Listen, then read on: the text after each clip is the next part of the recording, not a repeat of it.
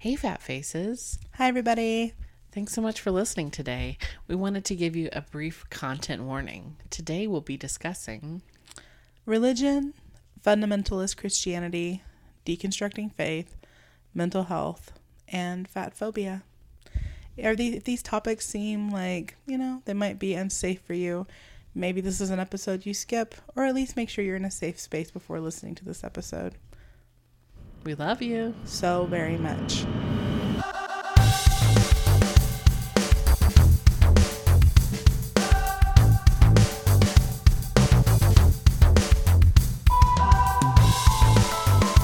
I'm Amanda. And I'm Erin. We've got fat faces. And we've got some feelings.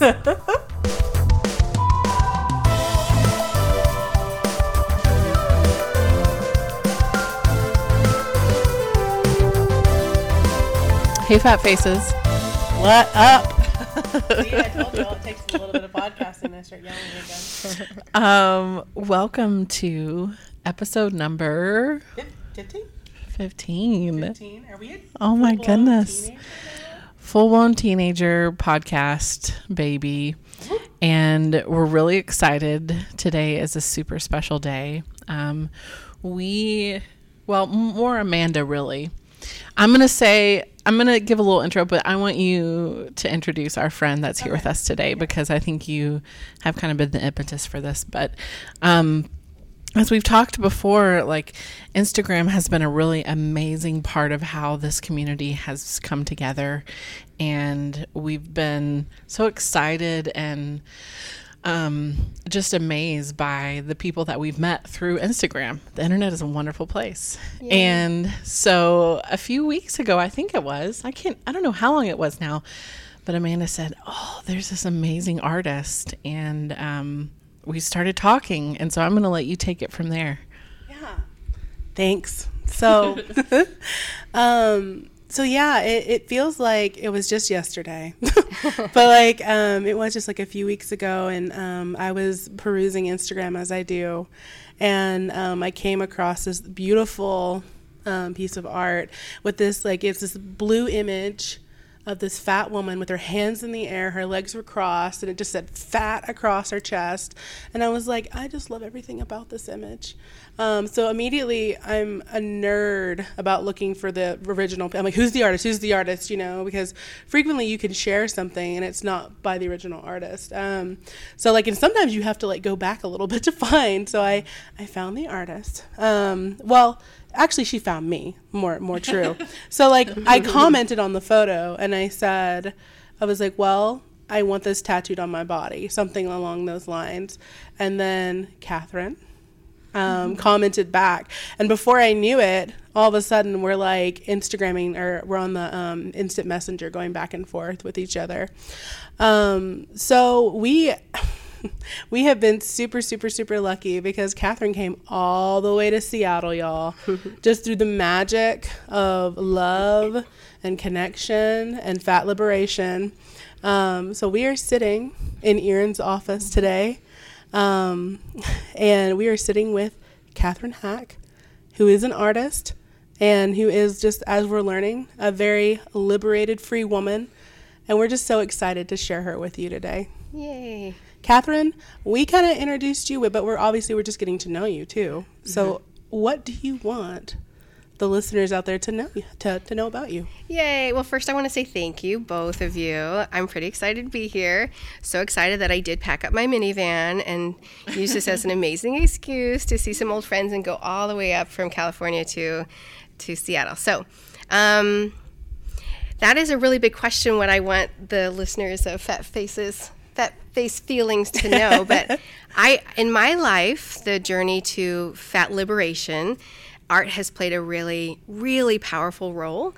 And so I would just like to share some about that and that encourage people that sometimes creative problem solving or creative adding creativity to what we're working on and what our work is can be life altering, life changing, hugely impactful. So, if we kind of start from the beginning a little bit, can you talk about like when did you come to identify yourself as a fat person and and a little bit about that process and how did you find Yeah. Fat Liberation? Yeah. Um, I'm a 40 year old woman now, and I wish that I had known about the fat liberation movement sooner.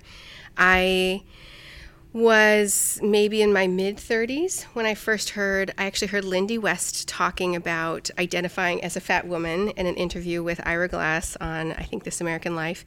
And I was listening with, with like my whole body felt like it just it just leaned in really hard because I was identifying with her stories and her perspective and, and hearing freedom, hearing it in her voice and, and wanting it and just thinking this was the most attractive thing I've ever heard.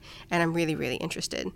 So then in my own story, though, it took a little longer. I just sort of played with like, wow, what could this mean for me? And I sent the podcast to my best friend, like, what do you think about this? Like, isn't this amazing? And then we went back and forth talking to each other about it. And, and then I think it's been in the last year where I'm like, oh yeah, I'm a fat woman. That's what my body is. And, and, and then more recently just started being really comfortable saying oh i'm a fat activist i make fat art and art has been hugely impactful in my life and i think that all bodies deserve representation and that fat people should be able to see fine art beautiful art representing what their form looks like as well Yeah, I think we definitely agree. Obviously, because that's what drew drew us to what you were putting out there on Instagram. Um, and so today, uh, when you showed up, you know, I think we were a little bit giddy of like.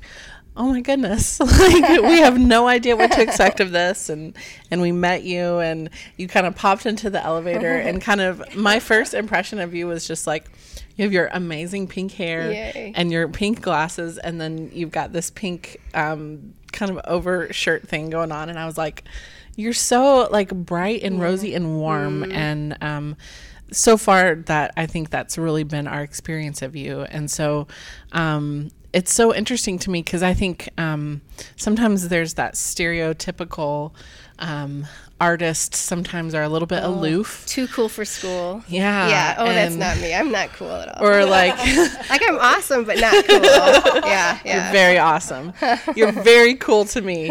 Um, but you're so warm and and you've been so generous and gracious and and being open about your story. And so what about um, kind of who you are and, and even who you were before you found body positivity? Um, what is it about you that has made you um, so open and willing to share that about yourself with others? Yeah, what a good question. Thank you, Erin. So, um, what's true about me, if I go back and look over the whole course of my life, is that I've always been very interested in other human beings. I I score high on those empathetic tests, right? Um, and so, the the connection between other human beings and and whenever I experience any kind of freedom in my life or anything that brings me joy or pleasure, um, I really really want to share that. And I, I just it's sort of intrinsically in, in how my temperament is. And um, my husband and I, when he, we were just dating, he would say, "You're you're kind of altruistically bossy," and so and I was like, "Oh, that's a super nice way of putting it." But even if it's something as simple like I have people to my home, I like kind of force extra pillows on them, and you know, so there's this this quality of like being enthusiastic about something myself and wanting to share that with other people. Um, my professional background over a decade ago now includes vocational ministry. And so I did that for a decade. And um, it was actually a really good vocation for me. It was a really appropriate, good fit. I, I'm someone that naturally likes to help cultivate community. I love teaching people things that I've learned. I love the process of growth whether it's spiritual growth or intellectual growth. You know, I'm a curious person, so engaging in that with other curious people is something that brings me a lot of passion in life. Um, and in, in my own story, my worldview shifted so that the vocational ministry I was doing in the denomination that I was a part of was no longer a real fit. And um, it was um, it was definitely a painful shift in my life. I mean, when your whole worldview changes, that's pretty epic. But it um, it was something that I just had to put down, put ministry down, and just sort of trust like, well, if this is supposed to come back in some other shape or form, then it'll sort of have to on its own. I, there's no part of me that can kind of regenerate this or make this happen. Um, and then finding the fat community and learning about fat liberation, I feel like the parts of me that were so like at home in that ministry world are able to breathe life again. Mm. So there's this this amazing calling together of of all people to say, you know, loving the body you happen to you're living your life in is your birthright. And our culture is toxic in that it has told us over and over again that there's something wrong with your body. And this is even for people who identify as thin or smaller body than I happen to. The fact that peace of mind and just either neutrality or let alone love or acceptance of your body is hard to attain for most of us is is is it a kind of oppression that I want us all collectively to throw off.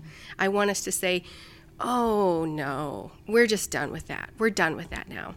I think mm. all of us we can just be done with it. Oh, I love that. That's a permission slip everybody needed, I think. Yeah, let's be done. Mm-hmm. Let's be done with it. So definitely when um, we started talking, um, very quickly because you know if anybody's listened to this podcast long enough like you know that Erin and I both are ex fundamentalist Christians. And um, Kathryn was like oh I used to be in ministry. And I was like girl we could have a long long conversation. And now here we are having a long conversation. Um, and you have mentioned um, this kind this thought process of yours and i don't think we've heard you out all the way and i really want to hear about your thoughts on um, fat phobia mm-hmm. and how it's connected to or how it was connected to your faith mm-hmm. um, can you break that down yeah um, so first of all if if any of you out there don't know what fundamentalism is there's you know fundamentalism exists in lots of different worldviews and religion Basically, it's when whatever your faith system is, when it includes very rigid and restrictive principles or guidelines or dogma. And often these are patriarchal ideas. Often they oppress women, um, and they're they're usually alienating anybody in the LGBTQ communities. So the the the connection that I experienced when I was um, a part of fundamentalist Christianity was this connection between um, weight being part of your brokenness. Like if you had more weight on your body than they determined was um, quote unquote appropriate or average sized. I saw a documentary a while ago, and honestly, I looked to see if I could find it, and I, I couldn't. I was pretty disappointed, but Oral Roberts University used to have a weight limit, and there was this interesting story about um, a young woman who was really passionate about her faith and loved her college, but she got suspended from school because during the course of her uh, semester, her weight went up, and then she had the summer to lose X amount of pounds, and then she didn't make weight for college and was expelled in the humiliation mm-hmm. of not being able to return with her peers to pursue a vocation that include honoring God because her body wouldn't conform to a rigid requirement that was based on what? Mm. Right? Based on what? Arbitrary information.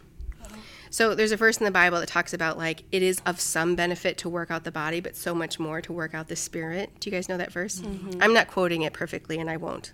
I won't do okay, it. I couldn't tell yeah. you where it was located, but so they took that verse and said, "Well, is of some profit." So let's they they use the the phraseology of like let's develop the whole person. That's what we do here at Oral Roberts University. We develop the whole person.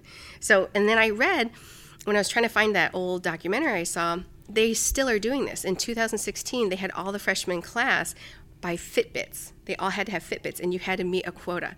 So they're, they're, they're including this, and they're saying this is a good thing about our school is we develop the whole person, and you're going to leave here with um, physical fitness as part of your degree.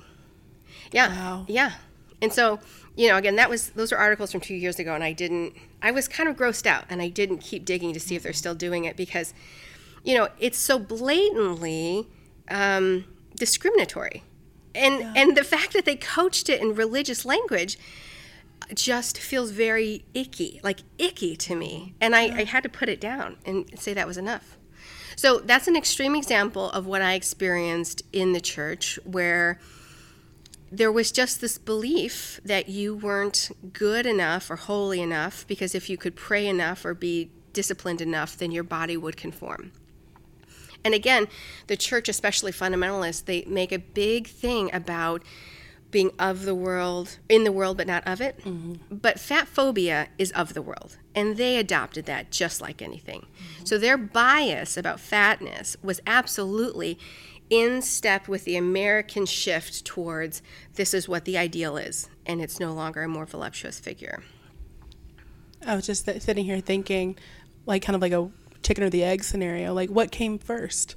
Yeah. Did it did it happen in fundamentalism fundamentalism first, or was it in the culture first? Yeah. So are you saying that you think it was in the culture first? That would be my guess. And you know, there are a lot of people that are you know better informed scholars about the history of fat phobia in Western culture or specifically in American culture. But what I do know is the shift happened when you know, f- human nature we tend we tend to elevate what's unattainable. So the elite have access to food, and so once upon a time it was like the best thing to be fat, right? Mm-hmm. And Fiddler on the w- Roof, he wants his white wife to have a proper double chin because mm-hmm. they finally will have enough money, right? Um, and and now access to thinness is you know a white privilege thing is the elite people and you know um, so so this is what the is the goal now, and the fact that this exists in our Western society, I, when the church really adopted this, I, I feel like from from my own experience, it just seems like it was probably just in step with when the culture at large started making these conclusions. Yeah, and it's so sad. I mean, when you when you first kind of mentioned um, that pro that thought process that um, to us, I immediately thought about like the word gluttony. Oh yeah. Like yeah. that's that definitely was a mark upon I know me my my entire right. like yeah. experience in church right. was that I was you know the sin of sloth or the mm-hmm. sin, sin of gluttony yeah. or or not having self control. Right. Yeah. Or, yeah. Yeah.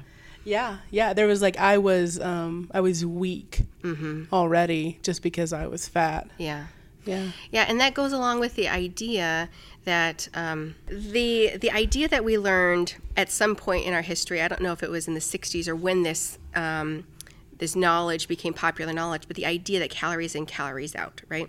Mm. So the the fact that there's a lot of good research, real academic research out there that says you can be healthy at any size. There's been talk on your podcast already about the HAES movement, mm. health at every size, um, but also when when this idea that calories in calories out is what equaled fatness it was an incredible oversimplification right and again this this happened i think in the larger culture first and then the church just grabbed it and was like oh if you're fat then you're obviously a glutton because that's the only way fatness happens mm-hmm. and it was just misinformation yeah. that then became incredibly profitable right and it became profitable even in the christian community i mean how many christian diet programs are out there mm. girl the Weigh Down diet I know. Mm. I know.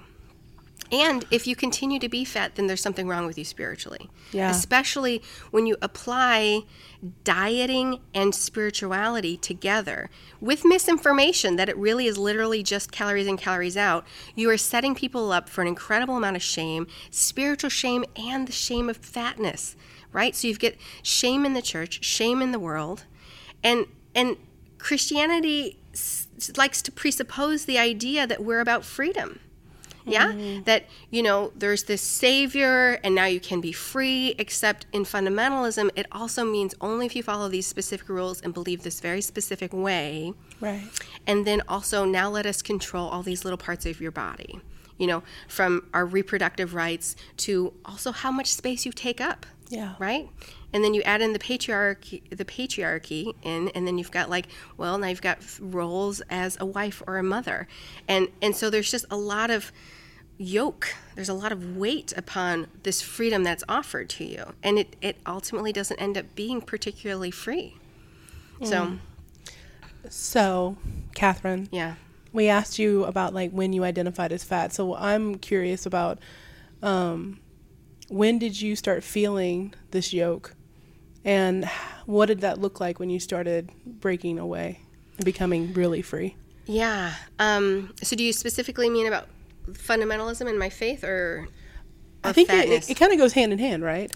it, it's separated by nearly a decade, but there is a real connection I see. So, um, first of all, I still have a, a really strong faith and spiritual life. It's really full of rich curiosity and and um, you know even engaging um, in a really spiritual way. Spiritual way, and I go to church with my family.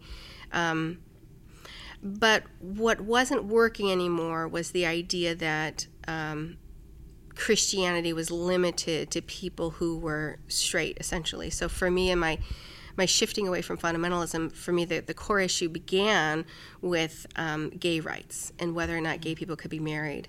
It created such an intense um, dissonance in me that I just I couldn't really shake it. So the dissonance that was created in my spiritual life because the kind of Christianity that I was participating in was exclusive to straight people um, it it started this process for me of greater and greater dissonance with um, some some additional fundamentalist ideas.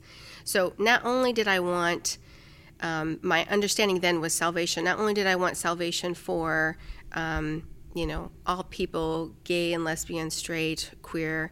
Um, gender nonconforming.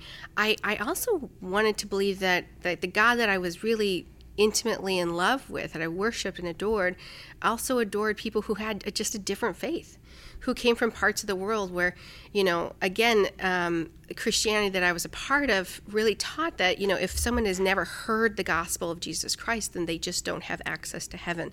And that again created a really intense dissonance. And their their emphasis was then that's why missions is so essential, that's why evangelism is so essential, that's what God asked us all to do. And the people that we didn't get to in time, we've let them down somehow, right? And we're somehow responsible for another human being's soul. So these are all really weighty things, and it, it was a lot to put on a human being. And I I decided I was in therapy at the time, which was so exciting for me because I was, for the first time, even though this was a Christian therapist, I was um, in an environment where I was allowed to question some of the things in fundamentalism that ultimately I began to see as harmful. One of the main things that I still think about today as a, a, harmful attribute of fundamentalist, fundamentalist Christianity is the idea that you have to erase yourself. So there's a Christian concept of dying to self, which again uh, isn't entirely a terrible idea the idea that you would be selfless or generous, but taken to an extreme degree there's this idea that you die to yourself so much that Jesus Christ can live through you, that you should be Jesus Christ to the world.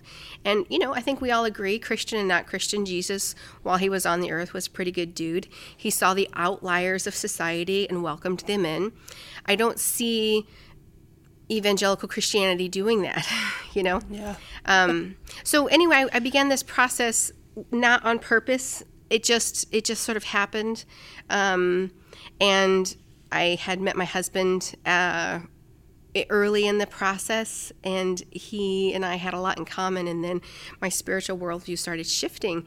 Um, significantly so and i was at that point we get engaged and i think he thought we both probably thought that this is just a season that i'm in and I'll, it'll come full circle and i'll go back to being you know a bible loving christian and it just didn't happen that way. So I'm not anti Bible necessarily, it's just my relationship with the Bible today is a lot different than it was. And it took about 10 years, a whole decade, to um, let the parts of fundamentalism Christianity that late I began to see as not helpful to me in my spiritual journey sort of slough off so that the spirituality that I have today is this really free and beautiful, authentic spiritual spirituality that's full of curiosity and that's really open, that it's inclusive for all kinds of people. And the connection to fat phobia is, is here. This is what I think is really exciting. So, the process of leaving fundamentalism is painful. It's painful because your identity is wrapped up in it. For me, my worldview and what I thought about what happened to you after you die. So in my mind, eternity is wrapped up in it. My whole social structures structure is wrapped up in it, and and but I had to be the most authentic, true me because I couldn't live a lie. And, and in a lot of ways, Christianity taught me not to live a lie. So I needed to be authentically myself, which means I had to say goodbye to these hugely important parts of my identity and, and this social construct, the social construct of conservative Christianity, I had to say goodbye to. So when I started learning about fat phobia, suddenly I could see how it too was just an additional social construct. This one bled beyond just the church. This was our whole entire Western culture. And even more than Western, there's other countries that are also fat phobic. Asian com- countries can be pretty fat phobic too. So, so on all, a nearly global ideal that uh, small is better than big. And the amount of dissonance that I carried all the way into my late 30s about having a large body and the pain of that and the shame of that um, was absolutely just because of this made up idea that I could decide to not give a shit about anymore. And there are all these women out there that have already been doing this, have done all this incredible work, and I it just started to make me feel so incredibly excited and so incredibly hopeful. And and so what I was sharing with you earlier is this idea that in my mind, for someone who's had to go through the pain of leaving something like a fundamentalist um, religious uh, experience, I think it's easier to in, to go through the journey of leaving fat phobia or letting go of the thin ideal that you guys talked about last week because you've done it already, right? And these are just social constructs. And so they're just they're imaginary as much as they're real, right? They're real because they're they're told to us over and over again, but they're told to us with words and concepts. They are not a tangible real thing. This is a made up thing, everybody, that we can choose to not believe because it's just not actually factual. You know, and again, there's a lot of good scientific data to support the fact that your body is probably fine and you can be healthy at any size. And also, by the way, health is not a, a mandate, it's not a moral mandate, by the way. Preach. Yeah. I, I will preach for you, yes. it was um, it was so good to hear you say that, and I'm so happy to hear you talk about it deeper because um, I connect it to a lot of liberation work, um, you know, because uh, thinking about like racial justice, Yeah. you know, once you start doing your work in that and, and learning more and more deeper into that, uh, once you see one injustice, you start to see more injustices, Right. right? Yeah. And so it makes so much sense to me that then, yeah, once you've liberated yourself from one thing, Right. It's a little bit easier to do the next one and a Yeah. little bit easier to Yeah. do the next one, you know? Yeah. Um, I think that's so powerful to think about. Yeah. Well, I- and it's such a, like, it's, uh, it's, it inspires me even more to keep doing the work. That's awesome. Yeah. Yeah. I mentioned there was a gap between me leaving fundamentalism and finding fat liberation. And the gap for me also included learning about social justice issues.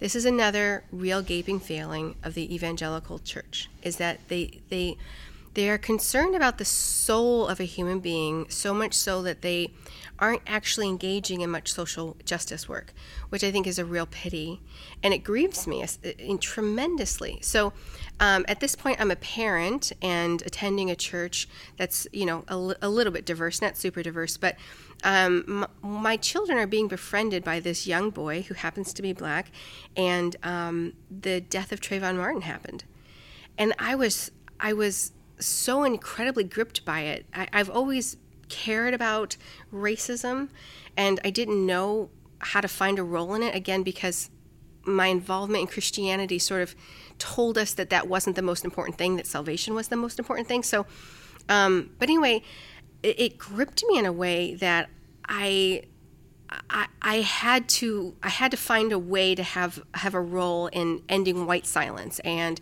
and and adding my voice to the conversation or sitting back and doing what I can to get, get the microphone into the hands of people of color.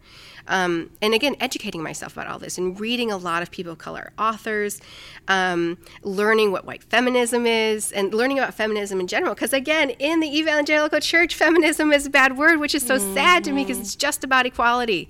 So, because of my interest in social justice, I learned more about feminist feminism, and then I learned the term intersectional feminism, which is my new favorite term ever because if you're a feminist, then you care about all people um, having equal treatment. And an intersectional feminist, as I understand it, is someone who's actively trying to put the microphone into people's hands who have always been marginalized and have been the least heard. And so these are people who are people of color or people who um, differently able. Uh, yeah. So, and then again, like I'm really fascinated by how young people in today's society are are are identifying their gender differently, and I think that's all fascinating. The whole non-binary spectrum and and um, gender being different than sexuality. This is a whole new beautiful world, right?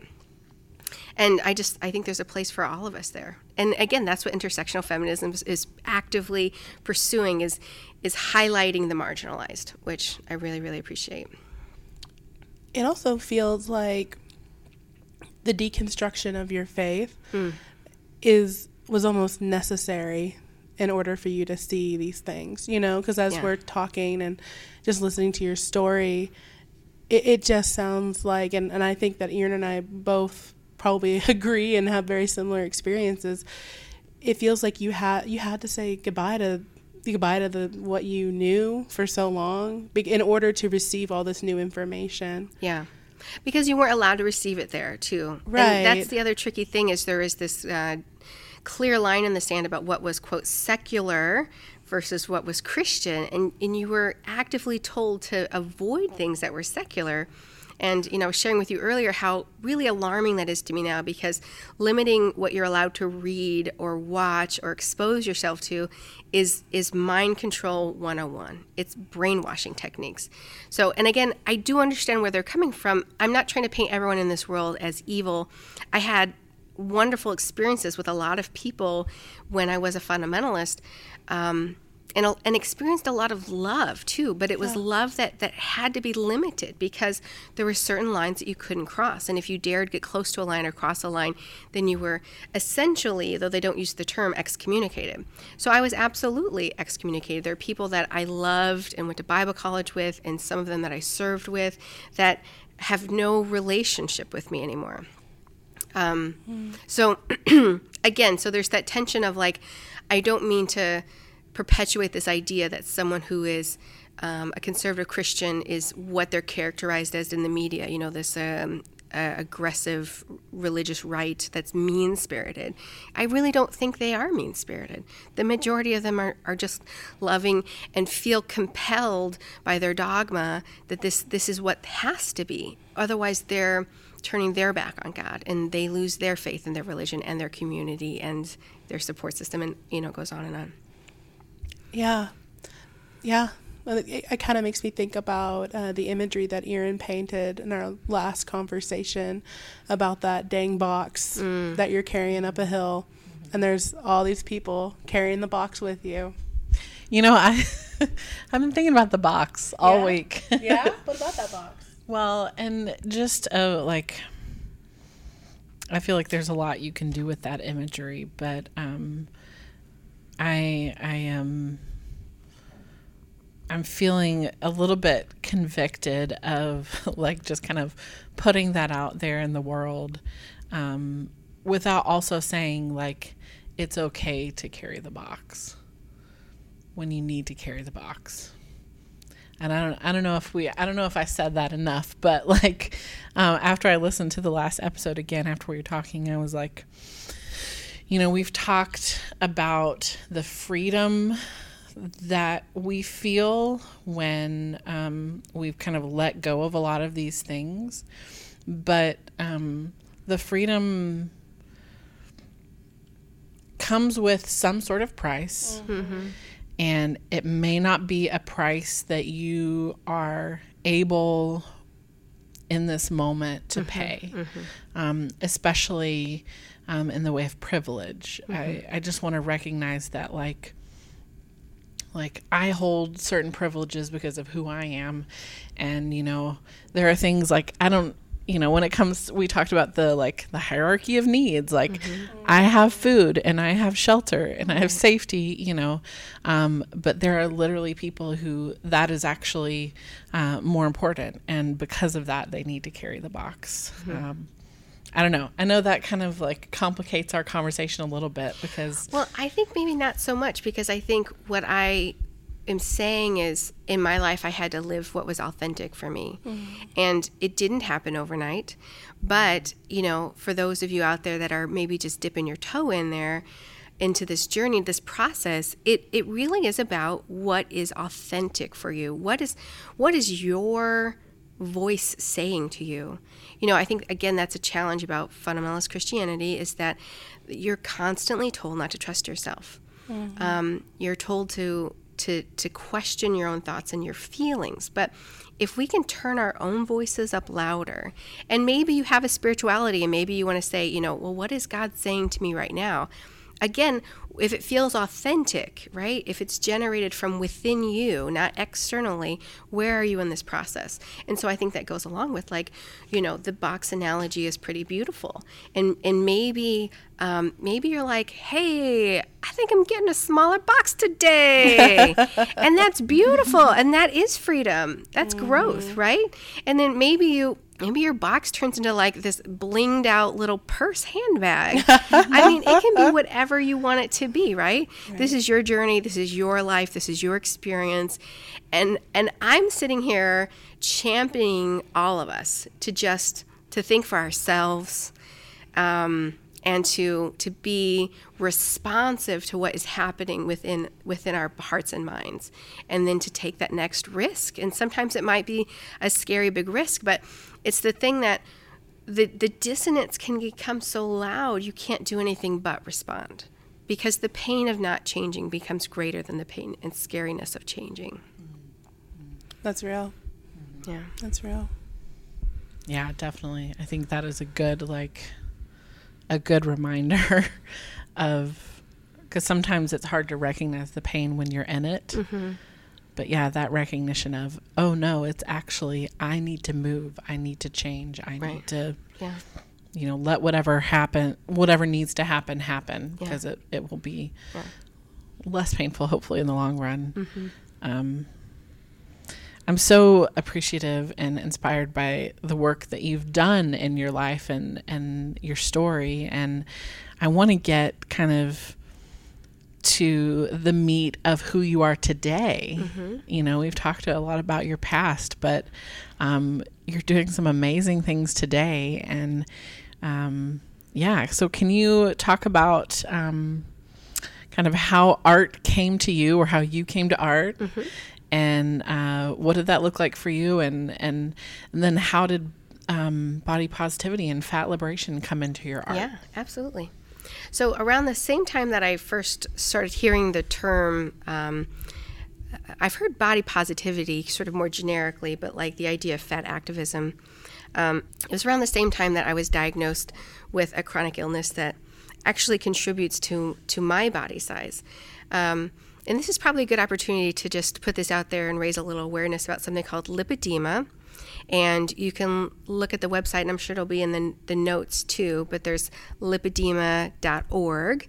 Um, it, it's the most recent cutting edge information and research about lipedema. Lipedema is a fat condition where fatty deposits um, end up on your body, usually in the lower half and sometimes on your upper arm, and they happen to be painful. And they're connected to um, uh, impaired lymphatic system. And there's some additional components to this illness. So, chronic fatigue and sometimes anxiety and depression are also coupled in there.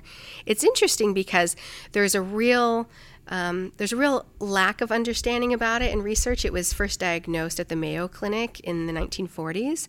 Um, and so the Mayo Clinic is um, pretty reputable, but there was never any funding or energy behind it because fat women in pain didn't garner much attention, right? So, so the fact that depression and anxiety is coupled along with this um, physical, the physical pain of lipedema, um, could very you could make a case for the fact that it's because we suffer because of fat phobia. So, someone who lives in a fat phobic society but is living in a fat body is subjected to scrutiny and um, sometimes abusive language. Um, you know, when my body went from being what's considered a small fat before I had children, I was I wasn't given much attention, but I was allowed to exist without much um, scorn. And then my body changed really rapidly and grew quite a bit after I had my kids. They were born just 21 months apart from each other. Uh, lipedema the onset is usually around puberty, but there's a progression, it's a progressive disease, um, during major hormonal shifts and during major bouts of stress. So, in, in my experience, um, when I was experiencing tremendous loss after losing a parent, my body changed really rapidly. After I had my two kids, my body changed quite a bit. Um, my body may very likely change again and grow more, impair my mobility um, when I get closer to menopause. This is a reality that I live with. So, within the lipedema community, I started to see and get to know. First, the diagnosis was pretty overwhelming. It was a, a lot to take in. It it did. It was a first sort of uh, step for me realizing that I'd been lied to by fat phobia and diet culture. Right? That oh well, I'm not fucking crazy. I, I knew that I hadn't been eating absurd amounts of calories. And so I was undermined. It's like the whole gaslighting, right? Yeah. Diet culture is gaslighting all of us because calories in, calories out is a myth that has been debunked scientifically, but is still lingering, holding on tightly in our culture as though it is the gospel Bible. And it is not. It's yeah. just something that's convenient and that is profited by, right? So, when I learned that I had this condition, that fatness, in my personal experience, it, it, it's not about calories in or calories out. And it doesn't matter, for God's sakes, why my body's fat. Just because I'm fat doesn't mean I don't deserve dignity. And mm-hmm. so my body went from being, like I said, a small fat to a large fat or a super obese fat. Um, and I was just out trying to take my kids to the park, and I was met with outright scorn, and people wouldn't make eye contact with me. And I didn't feel I didn't feel good. I felt um, I felt the weight of fat phobia really heavily. And the truth is is I had internalized it too.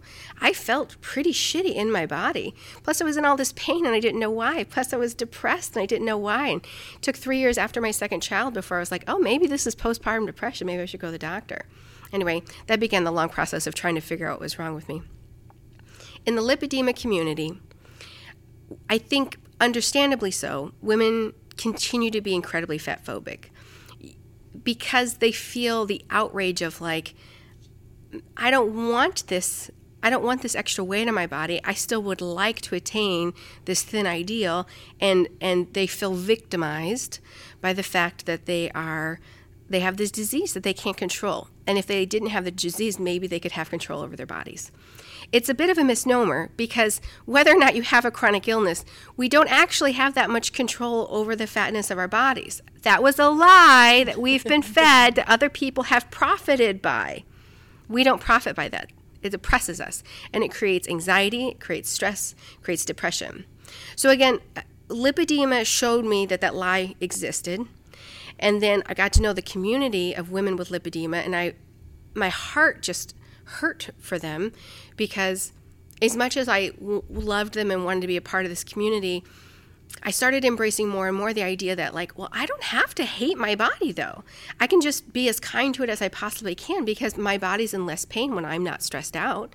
And it's definitely in less pain when I'm not hating it and feeling shame and refusing to wear um, summer appropriate attire because I'm embarrassed about what some stranger may or may not think about me. That's oppression. Mm. We can live without that kind of oppression that's available to us. We just got to change the way we think about it. Maybe change in that big box for a littler box or a shiny purse. Oh, there's more about how it got to the art. Sorry, yeah. I left that out. So my my desire to cheer for people within the lipedema community um, gave me this great idea about well, how can I marry um, you know, fat activism or body positivity to the lipedema community. And they have a conference every year. The Lipedema Foundation does a, a conference, um, or the Lipedema Research Foundation, where it's just education. So patients come, doctors come, physical therapists come and it's a great place for all of us to learn like what's the newest research and then vendors come because compression garments are involved in this um, later stages lipedema can turn into lymphedema and so there's a lot of education around that too um, one of the treatments that you can have for lipedema is liposuction so surgeons come too um, because it doesn't respond to traditional diet and exercise. Some people feel like sucking these fat cells out is the way to go. Um, and that can sometimes damage the lymph system. And so some people have great success with it, some people don't. I have decided for myself that I probably won't pursue that. And um, again, right now, my mobility, um, my lifestyle is is doable again and i'm not in a lot of pain as long as i keep my stress low so I said, hey, here's my submission for a, a workshop I'd like to teach. I want to talk about how we can use art to love our bodies. And um, they said, okay. So I did an art workshop for them, and I did um, uh, the Friday night keynote talking about um, the connection between fat phobia and shame and internalized shame and how that creates stress in our body and more and more weight gain, especially in the lipedema community, which is a perpetual cycle that if we choose to engage in a different cycle, then we at least get that one step closer to healing, right?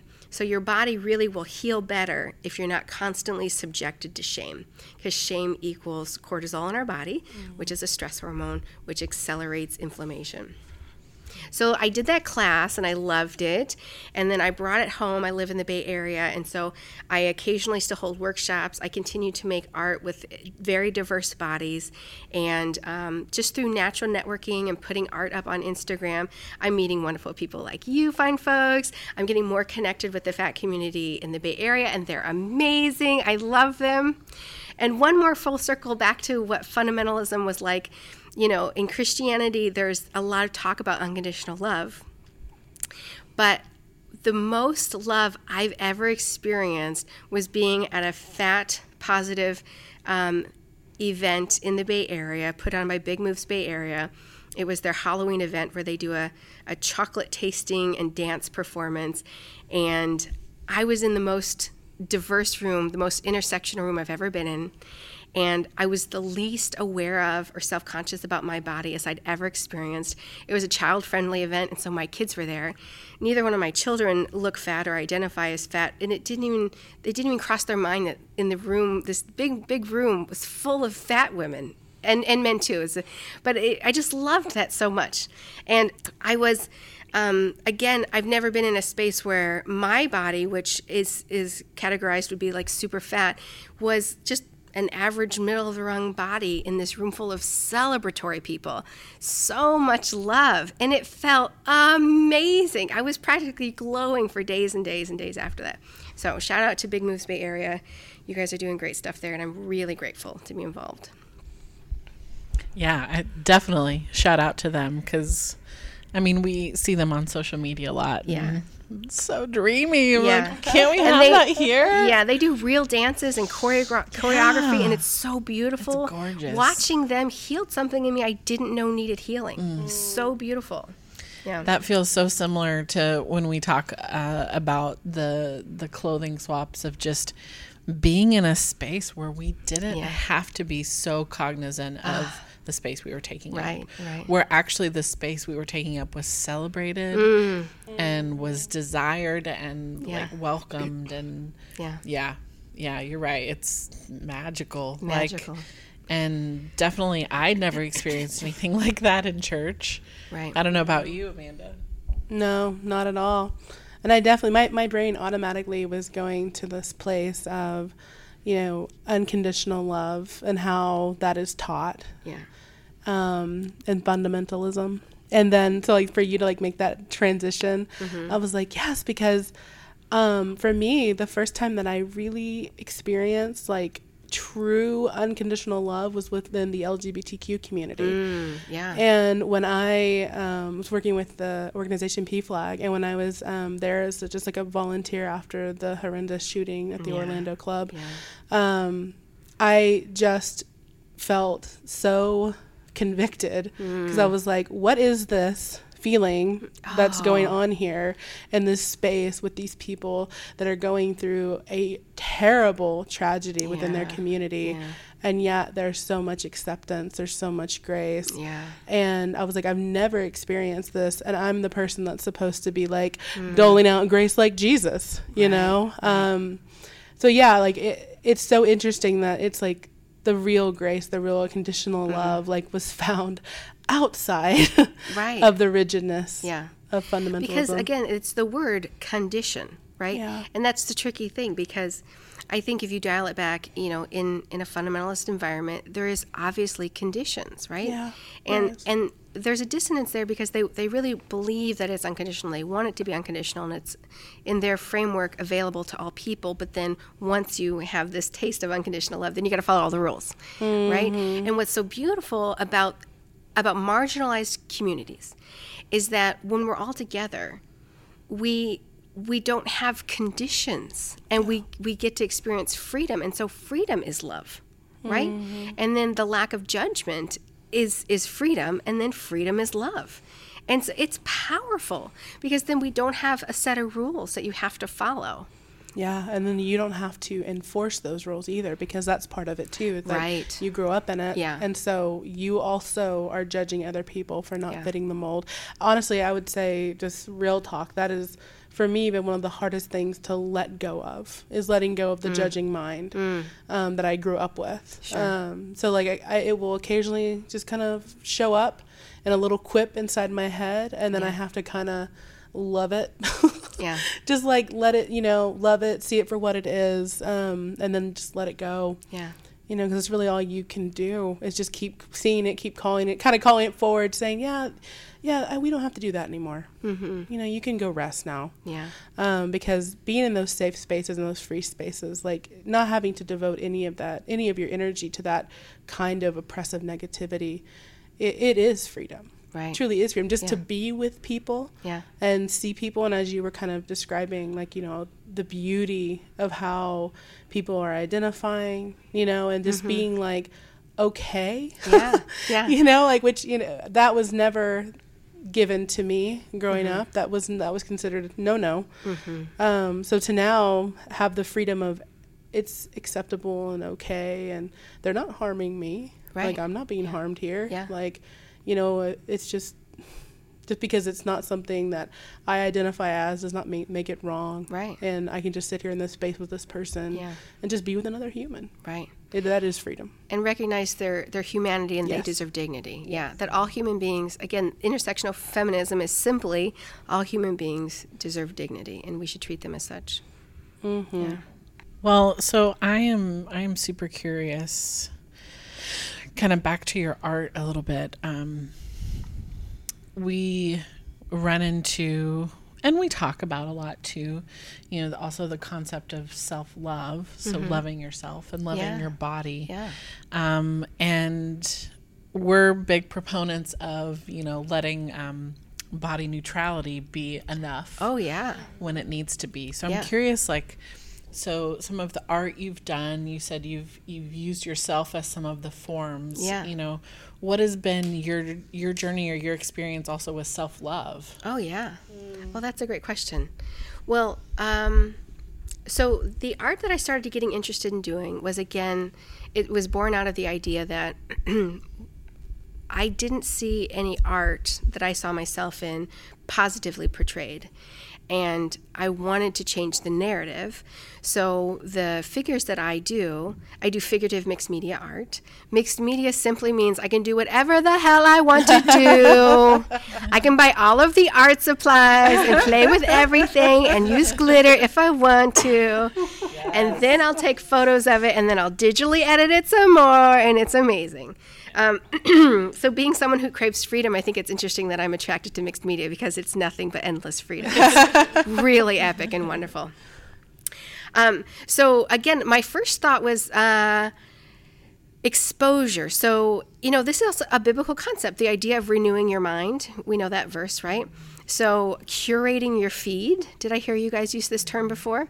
So, um, Instagram has been sort of a new thing for me. I used to do mm, just Facebook because I didn't do face I didn't do Instagram yet but when I started doing it I was like oh I can I can only follow what I want to follow. So I follow artists tons and tons of art is in my newsfeed constantly and then all of these body positive people um, and then um, HAES practitioners health at every size um, eating disorder recovery therapists uh, they're really attracted to my art too. Um, and then this really beautiful network of people where they follow me and I follow them and I'm like this is amazing. So everything in my newsfeed is a pep talk a rejection of diet culture, and beautiful art. Mm-hmm. And I'm renewing my mind and I'm seeing more and more diverse bodies. And it's so beautiful and it changes. It absolutely has changed the wiring of my mind so that every time I look at myself, I see a more favorable image. And then so this this principle is really true in the art that I'm, I'm making. So again, first I wanted to take it to the women with lipedema at this conference. So what I did is I I brought individual like little cardboard silhouettes on beautiful paper like um, scrapbooking paper. You know how it's like kind of cardstocky but has beautiful patterns. So I used this Cricut machine, one of my crafty things, and it cut. I upload an image and it cuts it out. And so I had like like tons and tons of these beautiful little silhouettes, and they could keep them and use them as a bookmark, or they could make their own little mixed media paper art project. And um, when we look at an image that's you know different than the thin ideal but see beauty in it it can't help it trans it transforms our brain and we can't help but start to take in a more favorable view of ourselves so then um, predominantly all the all the figures that i do now are real people and a few of them are still just sketches I've done over, over the last several months. But I really feel like there's a life force when I get to do a real person, and I'll take their silhouette, and sometimes I'll I'll even just trace it and get as exactly as I can and then you know i'll play with it i digitally edit it I, I, paint it. So that again the work that i do i want it to be as intersectional as possible. So um, I, I, don't want any image to have to be like a white person or a black person or an asian person. It can be any person. And then um, yeah so so when I was like getting a little bored with the amount of um, poses that I had, I was like, oh well, I'm just gonna like I'm gonna try like I'm gonna sit on the floor in this sort of sideways way, and and I'll just try that. And and the image ultimately looks like um, like a nude figured silhouette, but I actually take a photo with clothes on, and my models always usually have clothes on, and I just kind of imagine where all the beautiful rolls and curves would be, and how the breasts might lie if they were unbound, and um, and it just keeps improving. Like body neutrality is what I feel when I'm having a bad body day, mm-hmm. which feels fucking amazing. yes. I'm, I'm not exaggerating that I still have bad days and sometimes I'll feel depressed too because this is just part of my life that I'm learning to live with and accept. But on a good day, I feel so good in my body. And on a bad day, I'll see a reflection of myself and I'll just be neutral. I'll just be like, that's my body. And there's no more pain anymore and this has been the the art has been happening for just about a year now of intensive making art. I make a piece every single day and post on Instagram. It's amazing. Yeah. Every day.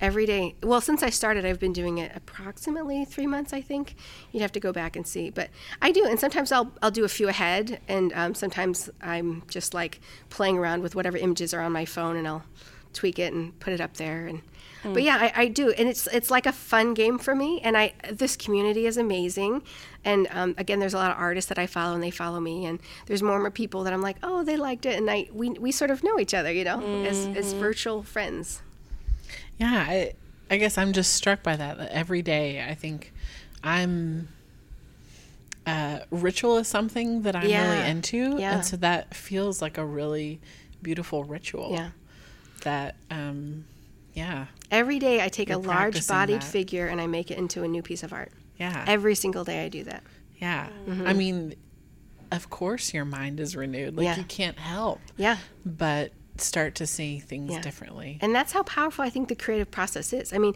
maybe your creative outlet is writing, maybe it's poetry. I met this cool woman on Instagram who's this brilliant poet, and she liked one of my pieces. And so now we're going to talk about doing a collaboration where she adds poetry to an image that I do. Wow.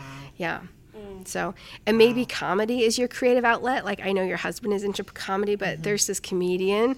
She contacted me because she likes a piece of my art, and she invited me to participate in her like she's building a fat comedy troupe, and she wants my art to be part of their their publicity, you know, and I'll create their logo. And I'm like, this is amazing. So again, creativity, engaging our creativity in the process of renewing our minds and embracing whatever journey we're on, you know, whatever the process you're you're in to get that box to be the next smaller box or the pretty sequence purse. Like find your creative outlet. Like what is it for you? Could it be dancing? Fat dancers are so beautiful. Mm. Yeah is it storytelling? Is it writing a novel with a fat heroine? I mean, poetry, dancing, art, get some mixed media. Clay? Like, do your kids have Play Doh and you want to mm-hmm. get it out and make. Yeah, mm-hmm. yeah. Well, and I think too that um, speaks to me of like everyone's got some creativity in them. Absolutely. You know, Yeah. Like I wonder for you, 15 years ago, would you have imagined you would be on Instagram putting art out there? No, especially with, with images that seem like naked ladies. I was Right. very prudish and conservative. I was taught that would be very covered up. And so, yeah. And I was in my late 30s. I was 38 before I could even call myself an artist. Mm. Yeah. Oh, yeah. Yeah. I think I think you're right. There's something about letting your authentic creativity come out to play Mm-hmm. um, that um, aids in this liberation. Yeah. that we've been Well, they are about. connected, right? So it's the essential self, and it's it's following. To use a Martha Beck term, Martha Beck is a, an American uh, life coach. Following your own north star, right, and turning up the volume of your own voice. And so, who's in there? Like, let's get to know that person and let her come alive and, and manifest, and and find out what creativity she has to offer the world. She or he or they. Yeah, that's so true. Uh, you know, I, I used to have this rule for a long time that because I have a lot of conservative family members, um, that I wouldn't delete anybody off of Facebook or minimize their feed or whatever. Um, but, you know, when we started Fat Face Feelings, um, the community, the fat positive community, was the first time that I, you know, really like wanted to manage what you know we were seeing which i mean you know uh, we follow a variety of people um, you know and more people um, follow us than i think we follow people but like um, it's been really educational in the way that it made me realize how important it is to manage your feed um, because what we what we ingest on a daily basis has an Yeah. impact on Yeah, us. it does. and it definitely i mean i definitely spend more time on instagram now than i ever have. Um, and but i de- i spend very little time on facebook because when i get on facebook like those same people are still there. And i mean they're still my family and you know some friends and um and I and I immediately just kind of have to go shake my head or I see something that's fat phobic or diet culture related and um, you know if, if I'm feeling extra feisty I might say something um, or take a post and edit it and then post it back you know like I've done that and it's you know it's just all haha. Um, but on Instagram so often I just feel like I'm constantly being renewed because I feel like mm. I'm also constantly being educated Yeah. by all these super amazing, talented humans who Right. are kind enough to share their art, their experiences, Yeah. their pain. Yeah. It's just, it's a totally unique and beautiful place where, you know, unfortunately, occasionally we have to deal with the occasional negative troll human. Mm-hmm. Um, which is just kind of sad that any human wants to spend their time, Yeah. you know, being like that. But um, overall, like it's just, it really has been beneficial. Yeah. So, Yeah. yeah, Yeah. I resonate with your experience. Can I just say something quick about I've been enjoying listening to all your podcasts and they really are joy and I know I said this to you earlier but what I enjoy so much is the friendship you two have and I think it's so beautiful and I think that's another kind of encouragement so we go back to the box illustration right and you've got both of you at the same time at the same time um, or, or in step, close in step, right, in tandem, changing in for smaller boxes, you know?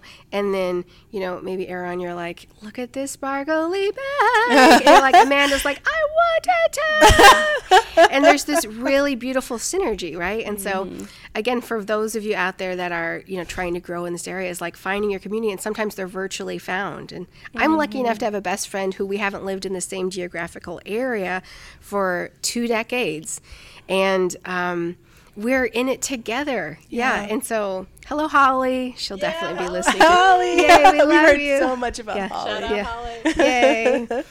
so I just think that that's beautiful. And so sometimes you're lucky enough to have a person that's walking with you and carrying smaller boxes and finding the pretty purses and um, in person. And sometimes we get to find them thanks to technology, you know. And um, so find your community. Yeah.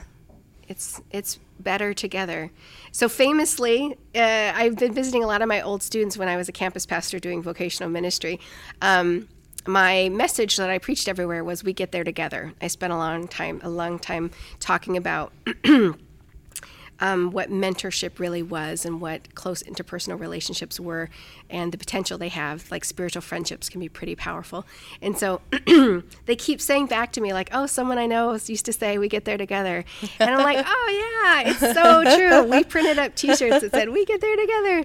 And um, so we do. Uh, human beings are, are meant to be on this journey together.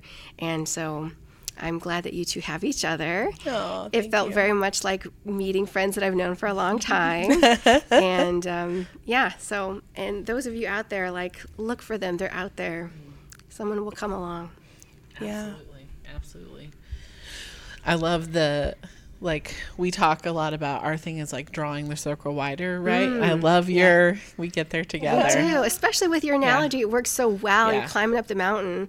Like, I mean, together. are we going to stay on the mountain? Maybe there's like this cool resort on the other side. Yeah. We could sit by the pool and drink alcohol. our Hot tub, fat please. bikinis. Yes. Well, um there's a question we always ask Okay. at the end, and we didn't warn you before, so I've heard all your podcasts though, so, so I you okay okay. so, um, is there anyone or any certain thing right now that's inspiring you that you want to share about? So the list is really long, and I didn't actually take the time to like think it through and come up with like a concise answer. Um, it's everyone who's gone before me. Um, one of the first feminist writers I started following closely and reading everything she wrote was Virgie Tovar. She's in the Bay Area, and I think she's just amazing. You know, Lindy West. I, I listened to her audiobook. She she told me her story with her own voice. I'm um, a little more than halfway through Jess Baker's, The Militant Baker, her her book, and she's telling it to me in her own voice. Um, so people who who have paved the way for me to like just find freedom. I, I- and I, I didn't have to do the backbreaking work. Other people went before me. You know who else inspires me? Is angry feminists inspire me. They inspire me because the anger is justified. And again, um, in the background that I came from, it was um, the idea that this was somehow a negative and they were bad and they're just pissed off about whatever. That they didn't have penises. I don't know. so they were characterized in a really negative way. But but anger is there to show us that something is wrong and a boundary has been crossed. So every angry feminist that's gone out there and said, hey, we're allowed to be angry and we're going to be angry about these things, and they educated us, right? We've received these great educations. Now I actually get to do the work where I can acknowledge the anger, I can experience some of the anger myself, but I feel like I've I've taken it to this place where I'm like, I don't actually feel angry. I feel I feel hope. I feel connection. I, I see a path for all of us. And that it doesn't have to be them against us or us against them, but that I really feel like there's a consciousness that is lifting, right?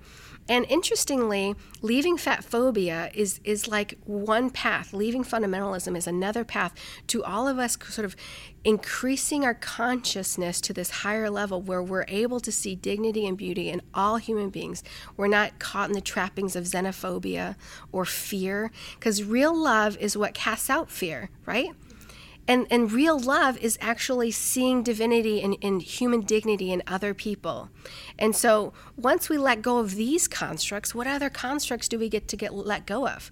Maybe we let go of the construct, the social construct of scarcity. Maybe we don't have to constantly be vying for better this or that, right? So I feel like it's a it's a path forward. So I'm grateful and thankful for everyone who has gone before me, everyone who has ever anger angry and like said it's okay to be angry about this and has made it possible for me to to see this path that we all can be on. Yes. Yay! Yay feminists. I, love just that. love them so much. Seriously. I love how we both had um, this like ball of yes inside of us as soon as she was done. Yes. Well, Um, well, I think thank you probably isn't a big enough expression for what we feel um, for you, Kathryn. You have been so gracious with yourself, um, just sharing of yourself with us, and um, that has filled me with life and excitement, and Yay. I don't know. Yay. for it. I took the mic away from her because she she was in the emotions. but um, yeah, I I was gonna say that um, I think you're our inspiring person. um, this week for sure. Um, your s- your just your generous generous spirit, your you know spontaneous energy coming all the way up here. Um, it just it really it really did like you brought life with with yourself when you came here, and you've given that to us so f- freely. Um, so thank you Yay. for coming here and thank you for sharing your art with us. Literally, the woman has sent me a print and then she's giving us another little print and um, it just, I mean, girlfriend, you're so kind and um, we hope everybody will flood your Instagram, buy all your art. Yeah. So say all the places that people can find you on the interwebs. Okay, well, I have a website called belovedbodies.com, and that's where you can learn about the workshops that I teach. You can get in contact with me if you'd like me to speak at your event. I can speak passionately about leaving fat phobia and how art can play an important role in that. you can follow me on Instagram. I'm just at Kathryn Hack. And um, those are really the two main places. Yeah, so I'm out there. You can email me, hit me up. Do it. find Kathryn. Find me. Do not hesitate. Pause. Go find her. and come back. Well, but really, all we have to say is thanks for listening. We love you all so much. If you have a chance, give us a little rating or review over on the Apple Podcast. And we hope to see you next time. Thank you, listeners. Thank you, Kathryn. Yay, thank you. We love you, fat faces. Yay.